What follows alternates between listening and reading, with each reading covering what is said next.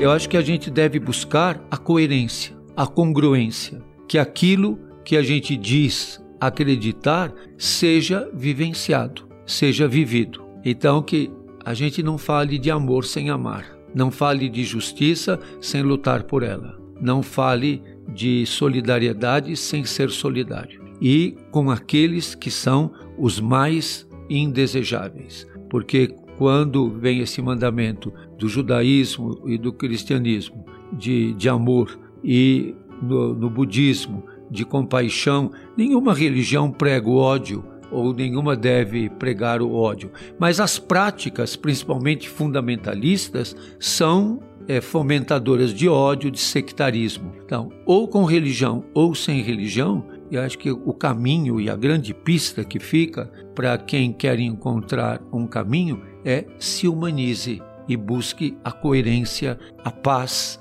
que vem de mesmo com sofrimento e dificuldade, não sermos artífices da dor de ninguém. Falar é fácil, falar todo mundo fala. A questão é vivenciar. Eu acho que é, os jovens se fascinam pela vivência e talvez eles sejam mais solidários do que a gente pensa. Nós adultos é que os empurramos para uma estrutura meritocrática, para uma estrutura competitiva. E muitos deles reagem a tudo isso. Por isso que é, muitas vezes a gente coloca como problema dos jovens aquilo que é característica do jovem. Então, o que eu sugiro para os jovens é não aceitem a opressão, não aceitem imposição, não aceitem nada que tire a liberdade. Sejam solidários com os jovens empobrecidos, com os jovens que estão nas ruas, com os jovens LGBT, com os jovens dependentes químicos.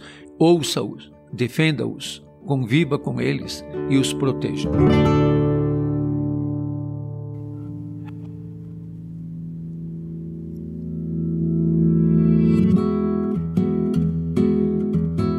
Você acabou de ouvir nossa pílula de sabedoria do podcast Todos os Caminhos. De segunda a sexta, você pode escutar nossas pílulas sempre pela manhã e aos sábados o episódio completo disponível no Globoplay e em todas as plataformas de áudio. Até a próxima!